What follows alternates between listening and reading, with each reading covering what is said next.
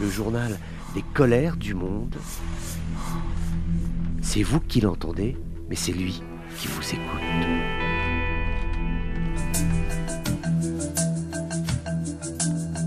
Bonjour à tous, bienvenue dans ces colères du monde. Le silence s'est fait sur l'enclave palestinienne de Gaza, là où depuis 49 jours, des combats meurtriers ont opposé l'armée israélienne aux forces du Hamas et du djihad islamique. Quatre jours de trêve, c'est ce qui a été décidé, ainsi que des échanges de prisonniers, 50 otages israéliens actuellement retenus par euh, le Hamas, mais on ne sait pas où exactement à Gaza. Est-ce que c'est sur la zone de Gaza Nord ou au sud? Point d'interrogation.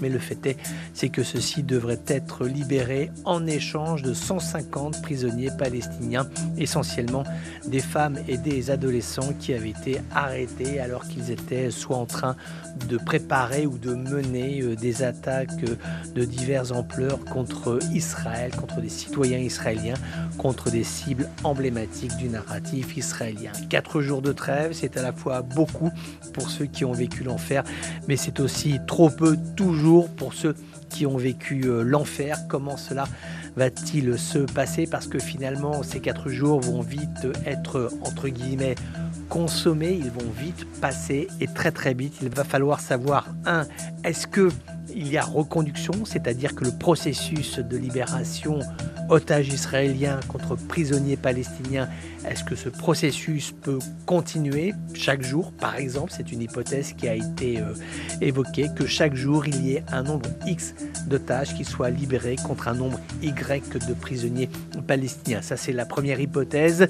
Après, une question qui est inhérente à cette hypothèse, c'est que se passera-t-il quand tous les otages auront été libérés, quand tous les prisonniers palestiniens, en tout cas tout ou partie des prisonniers palestiniens, auront été libérés. Et puis l'autre question, l'autre hypothèse, c'est de se dire, bah voilà, ça ne fonctionne pas, les négociations n'aboutissent pas, il y a une reprise des combats. Ces quatre jours ne devraient pas permettre significativement aux combattants du Hamas de reprendre pied. Ils peuvent déplacer quelques stocks d'armes, ils peuvent également essayer de faire transiter des chefs vers le sud de l'enclave de Gaza, mais ça veut dire passer le corridor qui est actuellement tenu par l'armée israélienne. Tout cela sera éminemment difficile. En tout cas, c'est une hypothèse que l'on ne peut absolument pas écarter. Ce serait une reprise des combats, sachant qu'il a été convenu dans la trêve que les armées israéliennes qui sont déployées sur zone ne vont plus faire voler de drones au-dessus de telle façon à ce que les combattants de Hamas puissent ressortir au plein air et donc cela permettrait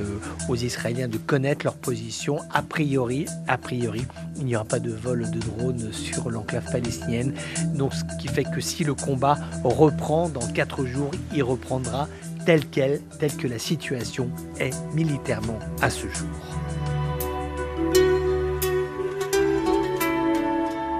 Voilà, c'était les colères du monde d'un jour comme les autres, mais qui n'étaient pas tout à fait comme les autres. On se retrouve bientôt pour d'autres colères du monde.